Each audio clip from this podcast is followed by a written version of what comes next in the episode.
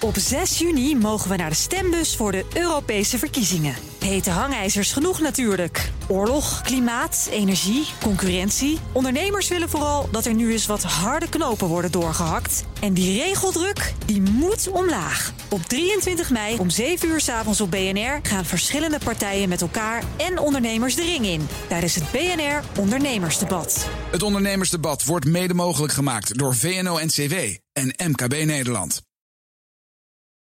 Je wilt het beste voor je organisatie en dat is soms best een uitdaging. Met AVAS stroomlijn je al je bedrijfsprocessen. Zoals facturatie, payroll, maar ook je inkoop. En dat allemaal in dezelfde applicatie. Zo weet je met één hoe je ervoor staat. En hou je meer tijd over voor echt belangrijke zaken. AVAS Software, speciaal voor jouw organisatie. B N R Nieuwsradio. B N R breekt. Kees Dorrestein. Goed dat je er weer bij bent. We gaan lekker de boel breken. Jouw ochtend eventjes door tweeën breken met jonge opiniemakers en met het breekijzer. Onze opiniemakers van vandaag, de laatste misschien wel sneeuwvrije dag voor een tijdje. Wilbert Vrieling, vicevoorzitter van de J O V D. En Tarik Ranjan, hoofdredacteur van Red Press en redacteur bij Het Parool. Welkom. Yes, dankjewel. En uh, ja, we gaan lekker de boel breken. B N R breekt. Breekijzer. We beginnen met ons breekijzer. Vaccins gemaakt in Nederland moeten ook eerst naar Nederlanders gaan. Eens of oneens? Eens, omdat je denkt, ja, we lopen achter. Laten we alsjeblieft de vaccins die hier gemaakt worden ook hier houden voordat we ze naar het buitenland sturen. Of denk je oneens, nee, internationale deals moeten eerlijk delen, want dat verwachten we ook van andere farmaceuten. nul twintig, vier zes acht, vier nul, daarop kan je reageren. nul twintig, vier zes acht, vier nul. En we hebben het erover vanwege farmaceut Janssen. Um, die, ja, die is ter goedkeuring, al ligt dat in Amerika. Het vaccin, het gaat ook richting de E M A. Um, het wordt in Nederland gemaakt. Het is een samenwerking met dan weer met Amerika. Is er niet een kans dat het straks gewoon in Amerika blijft, omdat het daar eerder wordt goedgekeurd en dat ze dan direct daar de armen in gaan? Jij kan erop reageren. nul twintig, vier zes acht, vier nul. Um, eerst eventjes naar, uh, naar het panel. Uh, Wilbert, hoe, hoe kijk je hiernaar? Ja, ik las vanochtend inderdaad dat het in Amerika gebotteld wordt, zoals dat dan heet, volgens ja. mij. Dus dat, uh, ja, dat snap ik ook wel. Ik kom zelf uit Leiden en dat bioscience park is nou ook weer niet zo groot dat je daar massaal de bottelfabriek hebt staan. Dus ik, uh, ik heb daar wel begrip voor. Maar ja, ik denk dat het nu ook belangrijk is, denk ik, als Europese Unie gewoon gezamenlijk sterk blijven staan en uh, zorgen dat die vaccins deze kant op komen. Ja, de, oké, okay, maar dat, dus um, uh, maak je je niet zorgen dat omdat het daar, kijk, het wordt hier gemaakt, wordt daar gebotteld, dat, dat het niet meer terugkomt? Ja, um... ik denk zelf, voor mij hebben we er duidelijke afspraken over gemaakt. Ook hebben we ook wel weer gehoord dat dat ook wel heel moeizaam gaat de laatste tijd, Uh, als ik uh, de Europese Unie een beetje zo volg. Maar ik, uh, voor mij zijn daar duidelijke afspraken over gemaakt. En denk ik dat dat gewoon uh, in eerste instantie goed gaat komen. Maar je weet het natuurlijk nooit helemaal zeker met de Amerikanen. Dat is zo. Ja, ik snap, ik snap het sentiment wel heel erg van je wil die vaccins deze kant op krijgen. En zeker als er een Nederlands tintje aan zit. Uh, ik vond het wel grappig. Ik, het valt me ook op, ook in mijn eigen krant, uh, bij het Parool bijvoorbeeld, dat we telkens over het Nederlandse coronavaccin hebben. Als je dan in de New York Times kijkt, dan gaat het weer over uh, American company Johnson en Johnson, weet je wel. Dus het is ook maar uh, een beetje in the eye of the beholder. Um, ik zou zeggen, ik vind het eerlijker en ook meer solidair om Uh, ons gewoon aan de Europese afspraken te houden. Um, en je kunt natuurlijk wel kijken naar hoe dat proces gaat binnen uh, Europa, binnen de Europese Unie en dus het E M A. En dat gaat best wel log en traag. Uh, dat, dat is een heel terecht punt. Uh, ik denk dat je daar eerder naar kan kijken, ook voor in de toekomst. Het proces, ja, voor in de toekomst. Maar ja, dan en, dat, de, in de toekomst, dat is niet nu, hè? We hebben nu die vaccins nodig. Dat is zo, maar dat er, dat er nog een pandemie kan komen, dat... Uh, Dat staat wel buiten kijf, volgens mij. Dat in ieder geval versnellen, zeg jij, uh, Tarim. Um, wat denk jij? Vaccins gemaakt in Nederland moeten ook eerst naar Nederlanders gaan voordat ze naar het buitenland worden verscheept. nul twintig, vier zes acht, vier nul. Daar naartoe kan, uh, kan je bellen. En uh, uh, ondertussen uh, zie ik ook even een persalarm binnenkomen dat uh, uh, naast Haller, die niet de Europa League in uh, gaat, um, wordt de keeper van Ajax, André Onana, eh, door de UEFA voor twaalf maanden geschorst vanwege een dopingovertreding, eh, meldt Ajax. Eh, dat, daar gaan we het straks nog eventjes over hebben. Dat vind ik wel mooi. Eh, Goed plan. Dat, dat, ja, dat, dat smerige teaser hier hè, bij B N R eh, breekt. nul twintig, vier zes acht, vier keer nul. Um, die vaccins hè, gemaakt in Nederland, moeten die ook als eerst naar Nederlanders gaan? Ik ga eventjes uh, naar Henry. Goedemorgen. Of Henny, goedemorgen. Goedemorgen, Henny is het inderdaad. Ja, Henny, ja, dat is weer wat anders uh, dan Henri, hè? Um, ja, precies, ja. Je bent uh, zelf verpleegkundige uh, bij een G G Z-instelling. Uh, hoe kijk je ja. hiernaar? Um, ik kijk daar met zeer gemengde gevoelens tegenaan. Ten eerste wil ik zeggen, um, ja, de, de, de regering heeft natuurlijk routes afgesproken. Uh, die wordt ingeënt, die wordt ingeënt. Maar als je kijkt ook onderling bij verpleegkundigen of verzorgende beroepen, dat daar al een verschil in is. Mensen die bij een G G Z-instelling, die doen eigenlijk in die keten nog niet eens mee. Uh, ik denk dat in het hele voortraject niet voldoende na is gedacht, ook als je vergelijkt met het buitenland, niet voldoende na is gedacht hoe je dat nou nationaal het beste aan kunt pakken. En nu zijn er natuurlijk inderdaad internationale afspraken, internationale bedrijven, er zit veel, er kleeft veel aan vast. En ja, dan moet je denk ik, uh, ja, Nederland wil dan het braafste jongetje in de klas zijn, dus wie is Nederland dan om te zeggen, nou dan gaan de Nederlanders eerst voor, ja. als je dus internationale afspraken hebt. Maar ik proef, maar dus, ik proef een beetje een eens dus. Dat, dat je zegt, nou, weet je wat, ze zijn dit keer in Nederland gemaakt, we houden ze hier. Voor mij als Henny, de verpleegkundige, ja, absoluut. Want daarmee kan ik gewoon met een veilig gevoel mijn patiënten bedienen. En mijn hinkebeen is, ja, als, als je zelf dus claimt, Uh, internationaal, wij hebben recht, dan moet je zelf ook wel weer dat voorbeeld geven. Dus, dus ja, en-en. En-en, dankjewel ja. uh, Henny. Jij ja, kan ook reageren. nul twintig, vier zes acht, vier keer nul. Moeten we een beetje eigen vaccin eerst denken of gewoon eerlijk delen? Want er zijn nou eenmaal internationale afspraken gemaakt. Daarover uh, praat ik ook verder met uh, Ellen 't Hoen, directeur Medicines Law and Policy aan de Universiteit van Groningen. Goedemorgen. Goedemorgen. Um, u weet natuurlijk heel veel van dat uh, internationale recht in combinatie wat betreft met die uh, vaccincontracten. Um, is het überhaupt mogelijk dat wij nu als Nederland zeggen hier geproduceerd, dus wij hebben de, de first pick? Nou, vooralsnog wordt er in Nederland alleen maar grondstoffen geproduceerd voor de vaccins. Dus die kunnen helemaal niet ingespoten worden. Dus dat, dat, dat voorstel zou sowieso al, al erg naïef zijn en zou zelfs tot een situatie kunnen leiden dat we als Nederlanders helemaal achter in de rij komen te staan. Want die grondstoffen die worden in andere landen, in België bijvoorbeeld, en in, in, in Duitsland en in Frankrijk, in, in flesjes gestopt. Dus die, die, die vaccins zijn internationaal. Er is eigenlijk niet zoiets als een Nederlands vaccin of een Amerikaans of een Frans of een Engels vaccin. Die vaccins die zijn ontwikkeld als een, result, als, als een resultaat van internationale wetenschappelijke samenwerking en financiering uit, uit verschillende bronnen door verschillende landen. Dus het idee dat er een Nederlands vaccin zou zijn wat we aan Nederlanders kunnen geven, dat is eigenlijk heel naïef. Ten tweede, als je, als je dat al zou lukken, stel dat het wel zo zou zijn dat we hier in Nederland een fabriek hebben met die vaccins, dan gaan we alle Nederlanders vaccineren.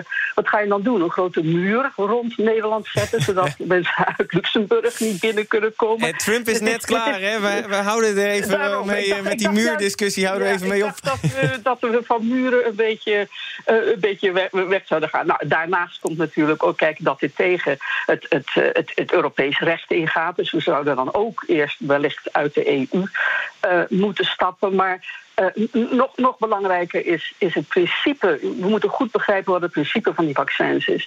We zijn alleen maar veilig als iedereen gevaccineerd wordt. Het is niet zo dat je dat op kleine aantallen of, of per land kunt doen. De hele wereld. We zijn alleen maar veilig als de hele wereld. Ja, maar dat, uh, dat, dan is op zich de discussie. Uh, uh, hè, uh, uh, we zijn inderdaad veilig als de hele wereld gevaccineerd is. Maar wij kunnen al wel sneller open op het moment dat wij in Nederland sneller gevaccineerd zijn natuurlijk. Nou, als je die muur om het land heen zet wellicht. ja, dan, dan, maar dat, dat, dat is natuurlijk geen, geen, geen rationeel beleid. Bovendien moet je in zo'n pandemie, want het is een internationale crisis. Het is geen Nederlandse crisis of een Europese crisis. Het is een enorme internationale gezondheidscrisis. En dat vaccinnationalisme, wat, wat uh, sommigen propageren, schaadt iedereen en beschermt niemand. Dat zei de, de directeur-generaal dokter Tedros van de Wereld, uh, Wereldgezondheidsorganisatie. En de enige manier om hieruit te komen is juist die internationale solidariteit. Er zijn mondiaal nog niet voldoende vaccins. Maar laten we er dan voor zorgen dat de mensen die het grootste risico lopen, hè, gezondheidswerkers bijvoorbeeld, overal op de planeet, maar, maar over die eerst gevaccineerd worden. Solidariteit, want daar ontbreekt het nu toch een beetje aan. Je zag het met de hele uh, AstraZeneca-discussie. Um, de, ze konden niet alles leveren en werd er dus wat uh, van Europa naar Groot-Brittannië uh, uh, uh, ja, verscheept. Ja, dat was ook wel een, een, een, een hele een, een zwarte, uh, zwarte dag in het bestaan van de Europese Unie. Ja, maar daarmee, hebben ze daarmee niet een beetje een precedent om, geschept, hè? Om, om de Britten onder de, onder de bus te gooien. Nou, laten we hopen dat dat nog, nog snel teruggedraaid kan worden. Want dat, dat soort sentimenten, daar komen er gewoon niet mee. Dit moet echt, uh, niet alleen in Europa, maar mondiaal in een, een spirit van solidariteit opgelost worden. En het zal de komende tijd gewoon nog moeilijk zijn, maar het idee dat je de oplossing vindt in de moeilijke tijd waar we nu allemaal mee te maken hebben uh, in, in het, in het vaccinnationalisme, dat is ontzettend naïef. Oké, okay, ik, ik leg hem nog eventjes voor, dan kan iedereen reageren. Um, is het zo dat vaccins die gemaakt worden in Nederland of ontwikkeld zijn in Nederland ook in ieder geval wat betreft voorrang wat eerder naar de Nederlanders moeten gaan? Ben je het eens of oneens? nul twintig, vier zes acht, vier keer nul. Bijvoorbeeld omdat je denkt, nee, zoals uh, Ellen 't Hoen net zegt, er zijn internationale afspraken en we komen er pas op het moment dat we er met z'n allen uh, uitkomen. Dus hè, wat, betra- wat betreft dat oneens, of zeg je eens, ja, andere farmaceuten doen het dus ook. Dus kunnen wij ook niet bij Janssen aandringen dat zij wat soepeler zijn qua verdeling richting onze kant op. nul twintig, vier zes acht, vier keer nul uh, kan je reageren. Um, ja, ik, ik ga nog even naar Wilbert, uh, vicevoorzitter van de J O V D.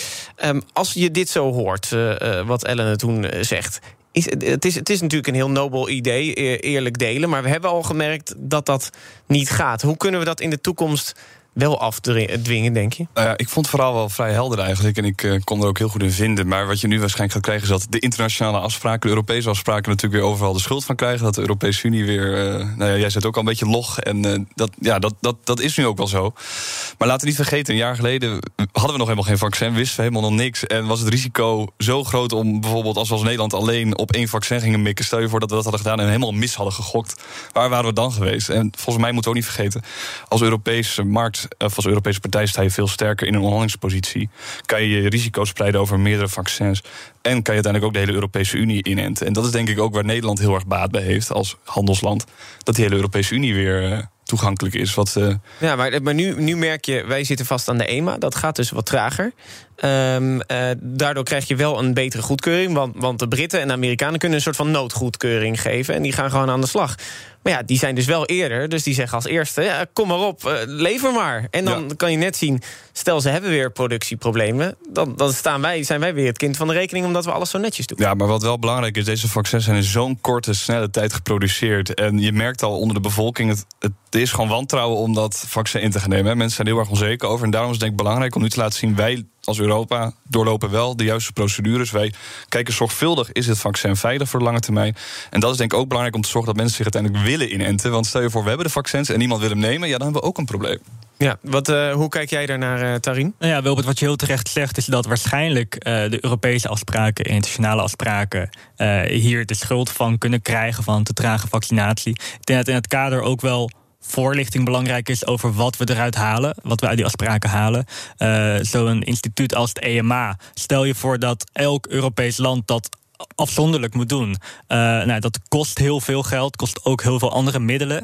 Uh, dus het is prettiger om dat soort zaken uh, gezamenlijk geregeld te hebben. Um, nou ja, en, en waar je het net over had, Kees, over AstraZeneca, uh, dat dan het besluit. Ja, dat is toch wel een beetje een smet op de. Zeker, en dat, dat, dat voelt ook gek. Dat voelt ook gek, maar je moet daarin ook wel uh, erkennen dat het het bedrijf is uh, dat die keuze heeft gemaakt. Dat betekent dan weer niet dat je als overheid, om even weer terug te gaan naar de stelling, dan ook maar moet zeggen van oké, okay, eigen volk eerst en uh, de rest uh, bekijkt het maar. Uh, want dat, als overheid heb je daarin een andere taak dan zo'n farmaceutisch bedrijf. En dat bedrijf heeft toch een bepaald uh, winstoogmerk uh, en, en handelt uh, in dat opzicht toch met net andere doelen. Nou, en wat je ook niet moet vergeten is, wat je ook nu zag, volgens mij was het Canada, die heeft bijvoorbeeld bijvoorbeeld echt een enorme voorraad straks. Die heeft heel veel besteld. Ja, om vier besteld. keer de hele bevolking vaccineren. Nou ja, precies. Dan heeft Canada straks een bevolking die volledig ingeënt is. Maar als Amerika of andere... Nou ja, ze hebben verder van mij geen buurlanden. Maar nee, dus van Canada is het... Kan van je, Canada is misschien iets makkelijker, maar voor muur. ons bijvoorbeeld... als wij ingeënt zijn in België, Luxemburg, Duitsland allemaal niet... ja, dan komt het toch gewoon weer terug. Want voor mij als je ingeënt bent, kan je het nog steeds theoretisch bij je dragen. Dus dan is het virus... We willen uiteindelijk toch het virus weg hebben. Dan moet je zorgen dat iedereen uh, ingeënt is in heel Europa. Mag ik er nog iets over zeggen? B N R breekt. Kees Dorrestein. Ja, Ellen, daar, daar mag je zeker wat over zeggen. Ik moest eventjes een, een jingletje doen. dat, dat, kan, dat kan gebeuren als, als je van een afstand uh, zit, uh, natuurlijk. Uh, wat wilt u erover zeggen? Nou, allereerst, ik, ik heb hier een paar keer het woord traag voorbij zien komen. We moeten dingen wel in perspectief zien. Uh, er is binnen een jaar... Uh, er zijn er verschillende vaccins ontwikkeld die dus nu in, in, in, of goedgekeurd zijn... of, of in, het, in, in, in de procedure zitten bij het Europees Geneesmiddelenagentschap. Uh, het, het vaccin van, van, van Janssen is nog niet goedgekeurd. Dus dat, dat, dat, dat want kunnen we ook nog niet kopen. Nederland heeft trouwens ook heel veel vaccins besteld. Zoals uh, Canada heel veel, ook heeft zeker. Gedaan. Die van Janssen dus, die worden uh, ook volgens mij pas uh, in het uh, volgens mij tweede kwartaal, derde kwartaal ja. geleverd. En, de, en dat moet nog goedgekeurd worden. En ook het Europees Geneesmiddelenbureau heeft de mogelijkheid om dat als, als noodvoorziening te doen. En heeft uh, eigenlijk best snel gehandeld. Dus die, die retoriek van het is allemaal langzaam en log. En de Europese Unie, dat is allemaal de schuld van de Europese Unie. Daar, uh, daar val ik niet zo, zo heel, heel ja, het, het, het, het, We kunnen toch wel zeggen dat de Europese Unie in ieder geval trager is. EMA, EMA heeft wat meer tijd nodig. Ja, EMA doet het, ook, doet het ook heel erg goed. En meer tijd is een, is een, is een, is een, is een paar maanden. Uh, we moeten, wat, net wat ik zeg, we moeten het in perspectief zijn. We hebben binnen een jaar verschillende vaccins voor een nieuwe ziekte op de markt gebracht. Uh, wat nu moet gebeuren, hè, nu die vaccins worden goedgekeurd... is ervoor te zorgen dat die vaccins ook overal ter wereld... Ge, geproduceerd kunnen worden. En daar is een mechanisme voor in het leven geroepen... de covid negentien Technolo- Technology Access Pool... waar dus die kennis die gegenereerd is... Uh, om die vaccins te maken, gedeeld kan worden. En dat is maar, nu stap twee. Gebeurt dat, dat is wat op zich, gebeurt. Wat dat betreft zijn we wel aangewezen op de farmaceuten... Delen die die kennis goed genoeg? Gaat het nou, eerlijk genoeg op dit moment? Nee, het gaat niet eerlijk genoeg. Uh, AstraZeneca heeft, is een van de bedrijven die dat wel heeft gedaan. Die heeft met verschillende fabrikanten, ook in ontwikkelingslanden, uh, deals gesloten. Die kunnen dat vaccin ook gaan, of produceren dat vaccin eigenlijk al. Maar dat zouden eigenlijk alle fabrikanten moeten doen. We moeten ook niet vergeten dat die vaccins bijna allemaal zijn ontwikkeld... met enorm veel overheidsfinanciering. En we kunnen natuurlijk die bedrijven dat aanrekenen... dat ze dit nog allemaal niet gelicentieerd hebben voor productie elders. Maar degenen die die vaccins hebben geproduceerd... en dat zijn onze eigen, eigen landen uh, geweest, onze eigen overheden geweest... die hebben in de tijd daar niet die conditie aan verbonden. En dat moet alsnog gebeuren. Dat is echt, echt een... Kan dat iets, makkelijk? Iets wat, uh, dat, uh, er is weinig makkelijk in deze, in deze pandemie. Ja, dat, dat bleek maar, maar weer met maar het, het AstraZeneca-contract. Maar het, het kan wel degelijk. En AstraZeneca heeft het al gedaan. Nou, als AstraZeneca het kan doen, we kunnen anderen het ook. En we hebben nu een internationaal mechanisme om dat uh, soepel te laten lopen. En daar zouden de bedrijven en de overheden zich achter moeten scharen. Ik uh, doe even een rondje bellers. nul twintig, vier zes acht, vier keer nul. Uh, we hebben het erover of Nederland eigenlijk de, de eigen in Nederland ontwikkelde vaccins... Um, eerder naar Nederlanders moet laten gaan dan naar het buitenland. Of is het gewoon eerlijk delen? Mevrouw uh, Fortes, uh, eens of oneens? Mevrouw Fortes? Hallo? Hallo, ja, u bent op de Nationale Radio. Uh, bent u het eens of oneens? Vaccins gemaakt in Nederland moeten ook eerst naar Nederlanders gaan. Ik ben oneens. Oneens, en waarom? Uh, ik vind op dit moment uh, moeten wij niet egoïstisch zijn. We moeten solidair zijn. En de wereld is op dit moment één. We hebben gezien dat de wereld, dat de ziekte ons de wereldwijd heeft bereikt. Dus nu moeten we niet individualiseren. Moeten we gewoon juist uh, solidair zijn en elkaar helpen. Het feit dat het hier een vaccin is ontdekt... dat misschien de wereldwijd kan helpen... moeten we niet gelijk gaan denken dat eerst onze volk moet uh, uh, uh, ingeënt worden. Nee, ik ben er niet uh, mee eens. Dus, zou, zou u wat langer thuis willen zitten om uh, vanwege deze gedachte? Wat langer in de lockdown? Um, nee, dat, dat niet. Ik vind dat lockdown ook uh, een beetje soepeler moet worden. Ja, maar dan is het maar... een beetje van beide, hè? Want zonder, uh, zonder vaccins komen we ook niet uit die lockdown. Ja, maar dat is een andere discussie. Dat moet niet zeggen dat... Uh, nou ja, het heeft toch wel een beetje met elkaar te maken. Dat snap ik wel. Alleen ben ik er niet mee eens dat het in, in Nederland eerst iedereen moet uh, gevaccineerd worden en dan pas... Uh, uh, kijk, wij als bijvoorbeeld iets in Amerika wordt ontdekt, hè, zo'n vaccin... nou, dan zijn we ook te, ook te poppelen van, oh ja, we willen dat krijgen. Nou, oké, okay, dan moeten we ook als voorbeeld zijn. Dus oké, okay, dan, en, dan inderdaad ook het, uh, het goede voorbeeld uh, geven. Dat lijkt me duidelijk, mevrouw Fortes, dank u wel. Uh, Martin, goedemorgen. Goedemorgen. Nou, ik, heb er een, ik wil eigenlijk een argument toevoegen aan de vorige spreekster. Nou, kom maar. Uh, ik, ik, sterker nog, ik vind eigenlijk dat we juist het aan de derde wereld... en aan armere landen moeten, moeten exporteren. Want uh, als ze daar niet ingeënt worden... en die mensen hebben veel minder kans om, om hun ziekte te behandelen... dan, dan uh, tiert het virus daar welig. Krijg je allerlei mutanten. En het wachten is op een heel besmettelijke... waar je veel zieker van wordt dan van alle huidige varianten. Die dan verwoorden ons te komt en dan helpen onze vaccins ook niet meer. Nee, dus, maar dan zouden we eigenlijk in dit geval uh, meer vaccins... naar Groot-Brittannië en naar Brazilië moeten sturen. Want daar, uh, daar kwamen de varianten vandaan natuurlijk. Ja, inderdaad. Dan zie je toch dat met de Brexit uh, Groot-Brittannië misschien ook een klein beetje een derde wereldland is uh, geworden, of niet? Ja, ik denk, volgens mij was het altijd wel met een groot gekloof tussen arme rijke meer derde wereldland van Nederland. Dus uh, net als Amerika trouwens, waar ik godzijdank nooit naartoe geëmigreerd ben. Kijk, dat dan ook weer. Dat is een discussie voor later. nul twintig, vier zes acht, vier keer nul. Dank u wel voor de, voor de reactie. Um, uh, Tarim, op zich had Martin wel een goed punt uh, net. Uh, uh, moeten we het juist niet naar het buitenland verschepen... en dan desnoods in Nederland wat langer wachten? Nou ja, wat je wel ziet, uh, dat zei de topman van de W H O ook... Uh, die waarschuwde voor een morele catastrofe waar we naartoe gaan. Uh, omdat de rijke landen al zoveel vaccins uh, hebben ingekocht bij elkaar... en Nederland ook vierentachtig miljoen... nu geloof ik, waarvan je denkt, wat moet je daarmee? Um, en, en er zijn landen op de wereld die uh, ja, een week terug... nog maar vijfentwintig vaccins hadden ontvangen, in totaal. Um, dus dat is wel een enorm verschil. En uh, uh, het is wel zaak om ervoor te zorgen dat die landen... de wat minder welvarende landen, ook voldoende beveiliging... Uh, krijgen tegen het virus. Ook omdat natuurlijk um, het punt over de muur... Ik, ik snap dat wel, in de zin van je kan... Uh, het vliegverkeer van en naar Nederland niet voor eeuwig op slot laten. Ja, alleen al omdat we daar anders geen vliegverkeer meer hebben daarna. Nou, precies. Weet je, dus, dat, uh, um, dus je moet wel voor een wereldwijde uh, vaccinatie zorgen. Ik ga even terug naar Ellen 't Hoen, directeur Medicines Law and Policy... aan de Universiteit van Groningen. En uh, de hondjes op de achtergrond, hoor ik, Ellen. Ja, zeker. Kijk eens, hartstikke goed. Die, die hebben het nog naar hun zin, uh, hoor ik. Zeker. Of willen ze uitgelaten worden voordat uh, de sneeuwstorm komt? Komt vast goed. Uh, ik, maar... ik, ik, ik, het viel me nog op.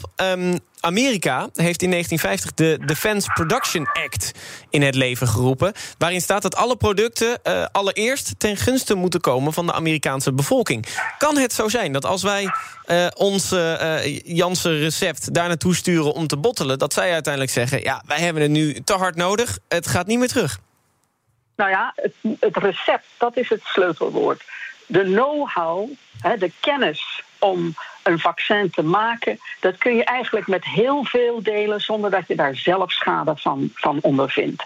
Als we, in, als we productie hebben hier in Europa... maar de kennis van die productie wordt ook gedeeld met andere landen... daar ondervinden wij helemaal geen schade van. Integendeel, hoe meer, zoals die vorige spreker ook zei... hoe meer mensen gevaccineerd zijn... hoe veiliger de wereld als geheel maar, wordt. Het moet toch ergens gebotteld worden. En als dat in Amerika gebeurt... en het vervolgens niet terugstuurt naar, uh, naar Europa... dan wordt het niet gedeeld. Hoe groot is die kans dat ze, dat ze zich daadwerkelijk beroepen op, op deze wet? Nou, de, de Amerikaanse overheid heeft gezegd dat ze die wet gaan, gaan gebruiken als dat, uh, als dat nodig is. Maar we zitten niet in een situatie dat we de, dat we de, de Europese uh, uh, grondstoffen allemaal naar Amerika verschepen. Dus uh, we moeten ook geen beren op de weg gaan zien die er, uh, die er niet zijn. Uh, Amerika is nu ook weer uh, meer deel van het internationaal. Uh, de, de, de, ja, ze Biden zijn ook weer deel van, van de Wereldgezondheidszorg. We gaan, weer, we gaan weer meespelen. En, ja, precies. Uh, dus daar valt ook zeker, uh, zeker mee, te, mee, mee te spreken. We moeten ook, uh, ook de Amerikanen spelen een rol in het delen van de kennis. Hè. Het hoofd van, uh, van, het, uh, van het vaccinbeleid in, in de Verenigde Staten heeft al gezegd: wij zijn bereid om die C T A P, hè, de covid negentien Technology Access Pool, om daarin mee te gaan doen. Dat is een heel belangrijk signaal, want de Amerikanen hebben heel erg veel kennis over hoe die vaccins, hoe die verschillende vaccins geproduceerd moeten worden. En daar moeten we de nadruk op leggen. De productiecapaciteit moet wereldwijd omhoog. Als we blijven vechten over wat we, wat we op dit moment maken, komen we niet erg veel erg en, ver. Maar tot slot, als we dan uh, kijken, want uh, dat AstraZeneca zit toch een beetje naar uh, in, uh, in het achterhoofd van hoe die verdeling is gegaan. Uh, als we nu kijken naar de juridische situatie wat betreft Janssen, onderdeel van Johnson en Johnson in uh, Amerika, hebben wij juridische Uh, handvatten om uiteindelijk te zeggen: nee, Amerika, dit moet toch echt wel eerlijk tussen Europa en, en jullie verdeeld worden? Nou, Europa heeft net uh, exportcontroles ingevoerd. Uh, met de bedoeling dat de vaccins die in Europa zijn besteld ook in Europa blijven. Dus die, uh, die regels zouden eventueel gebruikt kunnen worden. Maar nogmaals, dat gaat geen oplossing geven voor wat er, wat er, wat er in de wereld nodig is. En dat nee, is... maar we moeten ook nu een beetje... Uh, ook, het is, dat, is, dat is het verschil tussen korte en lange termijn. Korte termijn, wij zitten natuurlijk in de lockdown en we willen ook wat versoepelingen, vaccins helpen. Uh, lange termijn, de hele wereld moet gevaccineerd worden. Maar we zitten nu nog in het punt van alle vaccins die binnenkomen, die zijn uh, hartelijk, uh, die, zijn, die, die worden met, uh, met, met warme armen ontvangen. Ja, en als we allemaal een beleid gaan voeren, uh, eigen land eerst, uh, dan, uh, dan komen we in een catastrofe, uh, in een catastrofe terecht van, van, ongekende, van on, ongekende grootte. Want dat virus uh, gaat wel de wereld over. Uh, het verandert ook. Um, en we delen niet de kennis en, en het materiaal om ons daartegen te beschermen. En dat moet echt mondiaal. Natuurlijk wil iedereen uit die lockdown. Maar als we dat kort, als we kortzichtig beleid gaan voeren, dan gaan we op de lange termijn meer schade veroorzaken dan, uh, dan dat dat voordelen uh, oplevert. Niet alleen schade, gezondheidsschade, maar ook, ook financiële schade. Lange, lange termijn versus korte termijn is deze discussie dus eigenlijk duidelijk. Uh, Ellen 't Hoen, directeur Medicines Law and Policy van de Universiteit van Groningen. Dank u wel dat ik u eventjes uh, dit half uur uh, kon spreken. Daarmee eindig ik het breekijzer. Ik zie nog reacties van Duco, die, uh, die uh, denkt dat het probleem vooral uh, door Europa komt. Uh, Geert, die, uh, die is het eens. Ja, zo'n muur, dat, uh, dat kan er niet uh, komen. En Gregory heeft nog uh, gereageerd, nul twintig, vier zes acht, vier keer nul... dat uh, in eigen land houden, eigen middelen gebruiken, Uh, dat, uh, dat, dat hem verbaast. Um, uh, maar uh, alsnog zegt hij, het eigen vaccin eerst heeft ook wel zo zijn voordelen. Zometeen praat ik met ons panel uh, door in B N R Breekt over kernenergie. Moeten we dat nou gaan inzetten? Uh, de Polar Vortex, ja, en alles wat er rondom Ajax gebeurt. Wat is daar allemaal aan de hand uh, met uh, onze huidige nummer één?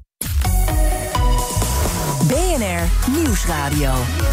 B N R Breekt. Kees Dorrestein.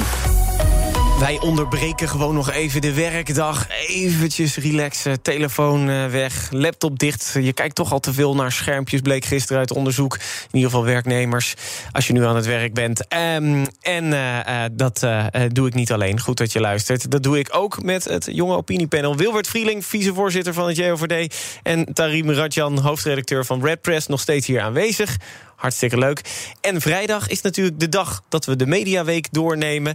Uh, en ja, het was toch wel de week dat we hoorden dat de scholen open gaan. Als kabinet hebben we vanmiddag besloten dat uh, alle kinderen vanaf acht februari weer naar school kunnen gaan. Dat de basisscholen en de scholen voor speciaal onderwijs, maar ook de kinderopvang weer voor hen uh, open zullen gaan. Ja, maar dat was natuurlijk al lang gelekt. Het lekken is sowieso een Haagse ziekte waar nog steeds geen vaccin voor gevonden is. Haagse ziekte, de discussie over het uh, afschaffen van de avondklok, die werd weer gestart. Wij vinden wel dat je bij zo'n zware maatregel moet opletten dat je maatregelen niet laat aflopen en bij wijze van spreken een paar weken later weer laat uh, ingaan. Uh, je hoorde Hubert Bruls van het Veiligheidsberaad. En uh, voorlopig ja, blijft die avondklok. Vanwege de grote zorg over de Britse variant vragen wij nu het Outbreak Management Team aan ons, op basis van de laatste cijfers en de meest actuele kennis, opnieuw te adviseren over het hele pakket aan maatregelen. En daar lijkt namelijk ook een, uh, ja, een, een meerderheid in de Tweede Kamer daarvoor. Uh, want uh, toch die angst hè, voor de Britse variant. Maar dat alle doorrekeningen wijzen op een derde golf die onvermijdelijk op ons af lijkt te komen.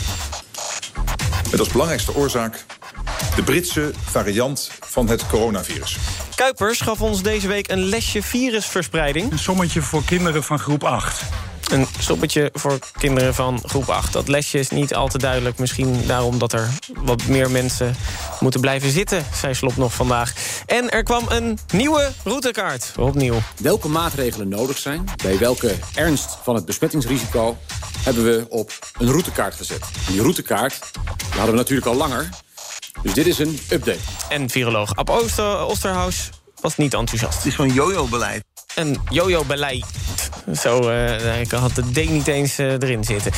Um, en het was de week dat Ajax vergat om Haller aan te melden voor de Europa League. Uh, omdat Ten Hag niet zo goed is met computers. En het is inderdaad uh, ja, iets met computers. Uh, uh, een vinkje aanzetten, uitzetten. En daar is iets verkeerd gegaan. Ja, computers blijven toch altijd uh, lastig, hè? Potverdikkie. Uh, Tarim, als Parool-verslaggever, ook Ajax-supporter dan, of niet? Ja, in principe wel. Ik of, ben wel moeite met als je uh, daar uh, komt werken. Dat, dat is wel prettig, ja. Uh, al ben ik zelf beter met computers dan met voetballen. Dus uh, de fout van Ten Hag zou ik dan weer niet maken.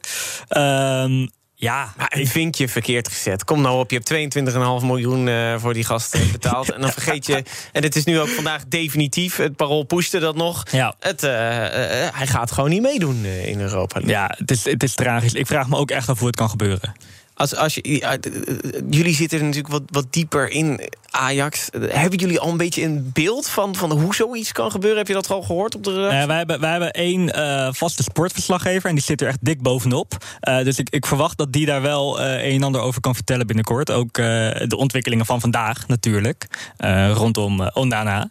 Uh, dat... Uh, is een tweede uh, grote domper eigenlijk voor uh, alle Ajaxiden op de redactie en ja. in de stad. Nou ja, als je uh, dan kijkt uh, wat betreft dat nieuws uh, van Onana. Uh, de UEFA heeft hem uh, voor een jaar uh, geschorst, zie ik. Uh, was het of twaalf of vierentwintig, twaalf maanden. Um, vanwege dopinggebruik. Uh, hij zegt zelf dat hij per ongeluk uh, een uh, middel heeft binnengekregen uh, via een tabletje, omdat hij zich die dag niet zo lekker voelde. En dat tabletje was dan weer voorgeschreven aan zijn vrouw. En dus heeft u even gezegd, doping gebruikt, dus je mag niet uh, meer uh, meevoetballen.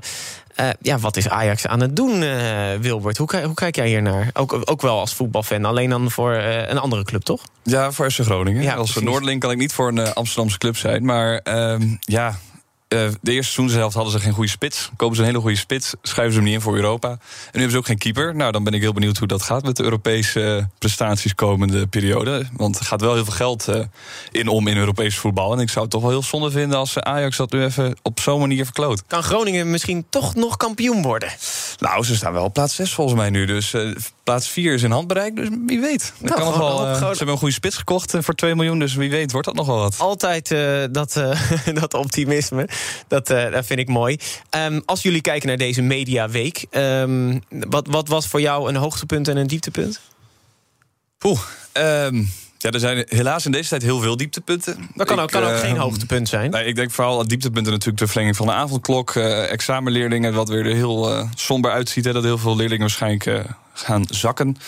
En als hoogtepunt zag ik uh, deze gisteren volgens mij in de Elsevier, Elsevier Weekblad zag ik staan dat er weer een rapport heeft aangetoond dat uh, kernenergie de way to go is om uh, naar een C O twee neutraal Nederland te gaan. Dat vind ik leuk. Gaan we zo over praten. Um, wat, uh, wat jou betreft, de hoogte en de, en de dieptepunten? Nou ja, een hoogtepunt toch wel weer de opening van de school. Ik, ik heb zelf uh, geen kinderen, gelukkig op dit moment. Uh, maar ik kan me voorstellen dat voor heel veel mensen uh, voor opluchting zorgt en, uh, en veel zorgen wegneemt.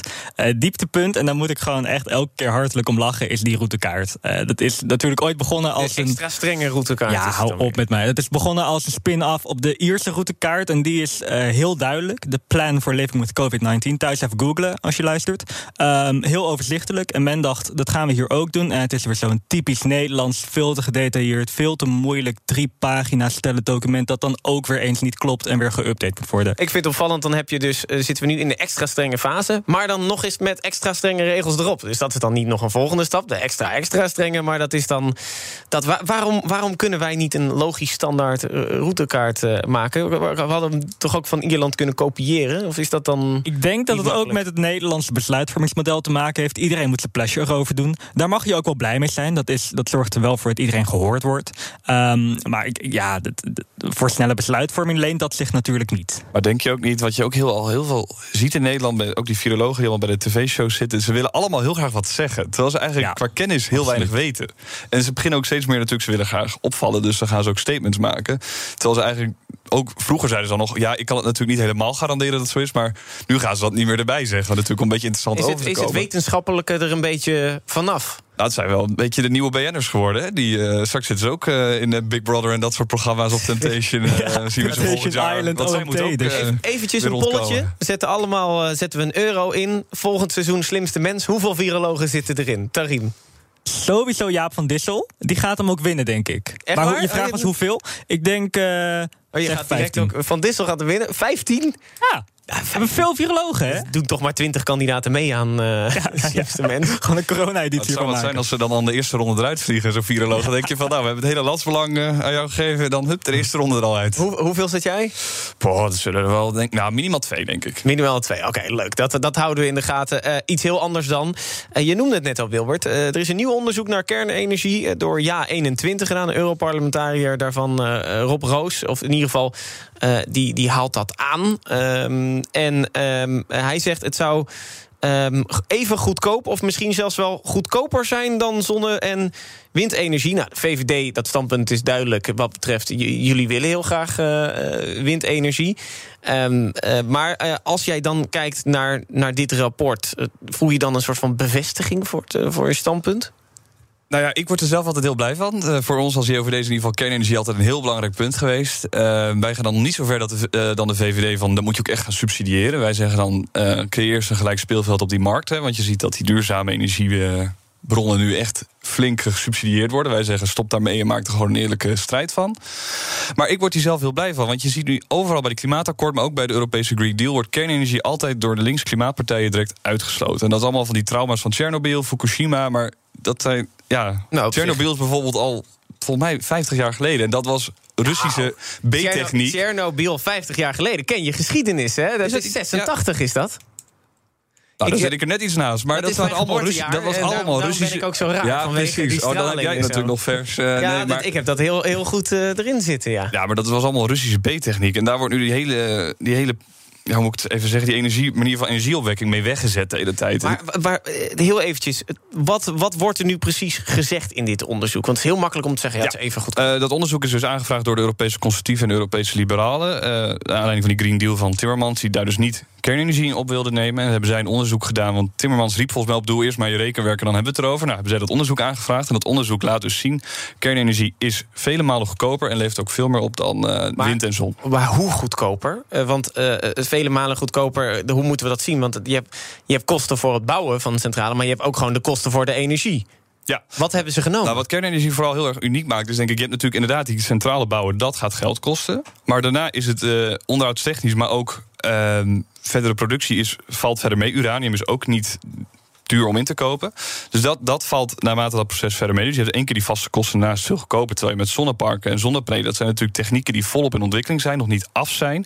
Dus je zet dan uh, nu een zonnepark neer, maar over tien jaar moet dat weer vervangen worden. Er moeten compleet nieuwe zonne, uh, windmolens staan en uh, nieuwe zonnepanelen worden aangelegd. Want die techniek is nog volop in ontwikkeling, nog lang niet af. En maar dat de techniek maakt... van kernenergie is ook nog in ontwikkeling. Die is zeker nog in ontwikkeling, maar je weet nu wel, die kernenergie die we, die centraals die we nu hebben, die leveren wel echt enorme hoeveelheid energie op. En dan kan zo'n zonne zonneveld nog lang niet tegenop. Maar kijk, dan, um, uh, wat dat betreft, ik heb uh, een tijdje terug emeritus hoogleraar uh, Science and Technology uh, Wim Turkenburg uh, hierover gesproken. En die zei wel van, kijk, de, de energie is goedkoper, maar het uh, bouwen uh, van zo'n kerncentrale, nou, minimaal tien miljard, waarschijnlijk ja. meer. Als je in Engeland, daar zijn ze een grote aan het bouwen. Nou, dat loopt echt uit de klauwen. Daar zitten nu al volgens mij vijfentwintig miljard euro voor de kosten. En dat was, waren de cijfers van een half jaar geleden. Um, uh, maar uh, hij zegt dus ook, daar bovenop moet je ook nog de afbraakkosten moet je al neerleggen. drie miljard. Dus uh, um, kijk, het is niet zo dat je, je als energieleverancier... Je, je mag je gewoon melden van ik wil dit bouwen... Maar dat is de afgelopen twintig ja, ja, dat, jaar niet dat gebeurd. Dat artikel wat ik uh, had ingestuurd vandaag... daar was uh, nu direct een Frans bedrijf... die zei naar aanleiding van het onderzoek van... wij willen dat graag bouwen. En zoals ik ook al eerder zei, die markt is niet eerlijk nu. Die, uh, de windmolens en de zonnepanelen worden massaal op die markt gesubsidieerd... waardoor kernenergie geen eerlijke kans krijgt om die markt te betreden. En dat, die subsidies zijn ook niet gratis natuurlijk. Dus dat gaat ook miljarden. Nee, maar zijn je, we al weten tientallen. Ook dat we de, de dat zei uh, de heer Turkenburg, die zei dat ook. Um, op het moment dat je het uh, straks eerlijk maakt en uh, je maakt het mogelijk van die, die, die maatschappijen die, die moeten bouwen. Ja, je verdient het pas binnen dertig jaar terug. Dus lucratief is het niet. Um, maar daarbij zei hij ook, we moeten dan ook de energiekosten... die gaan ook wel omhoog, standaard. Omdat je, je moet kernenergie dan ook wat betreft... wat hoger in de markt uh, schalen... want die kan gewoon niet concurreren tegen de andere vormen. Ja, maar dat blijf je ook houden met die andere vormen. Want je moet ook niet vergeten, zon en wind zijn niet vaste... dat zijn meer variabele energiebronnen. En die moeten ook wel eens ondersteuning krijgen van een vaste energiebron. Nou, als we van kolen af willen, dan blijft er volgens mij maar één optie over. En dat is kernenergie. En we moeten ook niet vergeten, Nederland is natuurlijk een heel klein landje. En als wij straks al onze vrije grond... Uh, we hebben al huizentekort. Gaan volbouwen ja, met zonnevelden. We kunnen de energiedoelen niet halen. Dat is al bekend als we hem helemaal volbouwen met uh, nou ja, precies, maar het is toch ook zonde als je straks elk vrij veld direct vol gaat gooien met zonnepanelen, terwijl je gewoon met drie kerncentrales eigenlijk gewoon Nederland voorziet van voldoende energie. Gaat, uh, gaat die Franse energiemaatschappij dat uiteindelijk ook doen? Want het is de eerste die nu zegt, ik wil het wel. Nou, ik heb begrepen, de V V D heeft volgens mij een motie ingediend en die is aangenomen door de Kamer, dat we echt de werk van moeten maken, desnoods met subsidie, om hier een kerncentrale te krijgen. Dus ik zou zeggen, uh, bel die Fransen op en ga ermee aan de slag, uh, meneer Rutte. Tarim, hoe sta jij tegenover over kerncentrales? Nou, ik vind het esthetische argument van de, de windmolens... dat in het artikel wordt aangedragen, ook wel, uh, ook wel grappig om te lezen. Dat heb je ook in Zuid-Limburg. Daar, daar mogen geen windmolens geplaatst worden. Dus als je dan die ziet staan, dan, dan weet je dat dat in België al zit. Um, maar goed, alle gekheid op een stokje. Ik vraag me toch wel af... Uh, goedkoper geloof ik, zeker. Um, maar dat veiligheidsargument, ik, ik vind het een legitieme zorg. Dus hoe, hoe beantwoord je dat, Wilbert? Um, wat zou je zeggen tegen de mensen die inderdaad wijzen naar Tsjernobyl, Fukushima? Nou ja, we hebben nu al heel lang een kerncentrale staan in Borst. En ja. volgens mij gaat dat hartstikke goed. We hebben net over de grens in België ook tal van kerncentrales staan. Frankrijk, nog een stapje verder, ook staat vol met kerncentrales. Ja. En dat is toch, gaat toch ook allemaal goed? En, uh, en wat betreft de opslag, want we moeten er wel flink wat meer opslaglocaties bouwen. En we weten eigenlijk nog steeds niet, we hebben een opslaglocatie... En we weten eigenlijk nog steeds niet wat we daar, daarmee moeten. Ja, we hebben van die mooie dozen, noemen we dat. Dan heb ik een keer in Lubach gezien, dat zijn van die speciale dozen of zo... zijn daarvoor ja. gebouwd en inderdaad, daar wordt dat netjes in opgeslagen. Maar dat, dat is niet voor vast, want ze zoeken nog steeds een locatie... om het ergens niet. te plaatsen. Nee, dat is, nog, dat is het, eigenlijk altijd het enige grootste mankement, vind ik... van kernenergie is dat afval. En daar moet zeker een oplossing voor komen. Zolang dat er nog niet is, is dat inderdaad een heel substantieel nadeel. Maar ik zeg ook niet alleen kernenergie. Het moet natuurlijk altijd een mix zijn. Maar je moet niet vergeten, zon en wind zijn, niet, zijn onzeker. En hebt, nu nog niet handen, in voldoende ontwikkeling. Dus vul dat even aan met kernenergie voorlopig. veertienjarige jongen, uh, tot deze week niet echt uh, bekend. Maar hij werd bekend vanwege een heel droevig geval. Ja, het was een, was een heftig verhaal. Ik moest er zelf ook wel even van, uh, van slikken toen ik het las. Um, ja, dit is een, een jongen uit Amsterdam. veertienjarige jongen en die leidde eigenlijk een heel normaal leventje. Uh, hele enthousiaste en ook intelligente jongen. Uh, en toen kwam corona, net zoals voor alle uh, van ons. En uh, wat uh, er gebeurde is dat hij steeds somberder werd. En uh, steeds meer in zichzelf gekeerd. En uh, dat kwam ook door het online onderwijs. Mijn collega Josien Wolthuizen heeft in Het Parool een heel mooi portret uh, van hem gemaakt. Ook in gesprek met zijn ouders. En um, nou ja, het bleek dat hij gewoon uh, heel graag naar school ging, ook om zijn vrienden te zien. Uh, dat kon niet meer. En uh, op een gegeven moment ging het ook niet meer zo lekker op school qua resultaten. Dus moest hij naar een nieuwe school. Maar ja, met online onderwijs dus op een nieuwe school beginnen. Dat, dat was een soort zelfversterkend effect. Uh, en op een gegeven moment, um, nou ja, om het even zo te zeggen, had hij drugs ontdekt. Uh, en door een uh, fatale combinatie eigenlijk van uh, drugs. En, uh, dat was designer drugs of zo? Ja, het gaat om drie M M C. Dat uh, staat in de volksmond bekend als Miauw Miauw. Vraag me niet waarom. Miauw Miauw? Uh, Miauw Miauw, ja. Um, ja Oké, okay, maar goed. Het, het ding met die drugs, dat is nogal interessant. Uh, die zijn, uh, die staan niet op de opiumlijst, dus die zijn officieel nog legaal. En uh, Pepijn die kwam op een gegeven moment ook thuis en uh, heeft het gesprek met zijn ouders gehad daarover. En die dacht van ja, maar het is uh, uh, legaal, dus uh, zo erg kan het niet dus zijn. Dus die ouders zeiden ook van neem het maar. Blijkbaar. Nee, nee, nee, tuurlijk niet. Nee, die ouders die, die zeiden van dit, dit moet je niet achterna gaan. Um, maar goed, dit, dit was eigenlijk een soort um, ja uitvlucht. Althans, dat is mijn interpretatie dan. Ik wil uh, hem of zijn ouders niet woorden in de mond leggen. Um, en hij is dus door een, een tragische combinatie van die drugs en uh, koolmonoxide uh, overleden uh, aan de rand van een snelweg. En um, ja, kijk, weet je, de, de moeder die heeft ook in, in de krant gezegd van ik vind het um, te, um, te gechargeerd om te zeggen dat dit enkel en alleen door de lockdown komt, maar die heeft er zeker mee te maken. En uh, we hebben het... We zitten nu al een tijd in deze situatie. We gaan naar een jaar lang toe. Uh, hè, van het grootste deel in lockdown. En, en ik denk dat mentale gezondheid onder jongeren, uh, onder studenten en misschien ook wel onder uh, heel veel andere Nederlanders, dat dat een steeds prangender probleem wordt. En, en de vraag die dit bij me oproept is hoeveel andere Pepijns lopen er rond in Nederland? Uh, hebben we daar zicht op en, en wat, wat moeten we daarmee? Als je, de, de, gisteren was uh, natuurlijk ook weer uh, te, uh, werd er gedebatteerd over corona in de Kamer. Um, toen, uh, toen kwam er toch wel wat meer uh, zwoeng voor we moeten wat meer voor jongeren doen. In dit geval ging het vooral over moeten we niet dat een heel studiejaar uh, vergoeden. Um, wat dacht je op het moment met dit in het achterhoofd op het moment dat je dat daar dan hoort in de Kamer? Nou ja, dat, dat plan om een studiejaar te vergoeden, hè, op, dat juich ik op zich toe. Ook, ook vanuit mijn eigen uh, perspectief. Ik ben zelf ook student uh, en ik heb ook vertraging door corona opgelopen. Gratis geld, hartstikke idee. Gratis geld is, is sowieso altijd fijn, maar uh, desalniettemin, gratis geld lost niet een gevoel van eenzaamheid op of een gevoel van zinloosheid.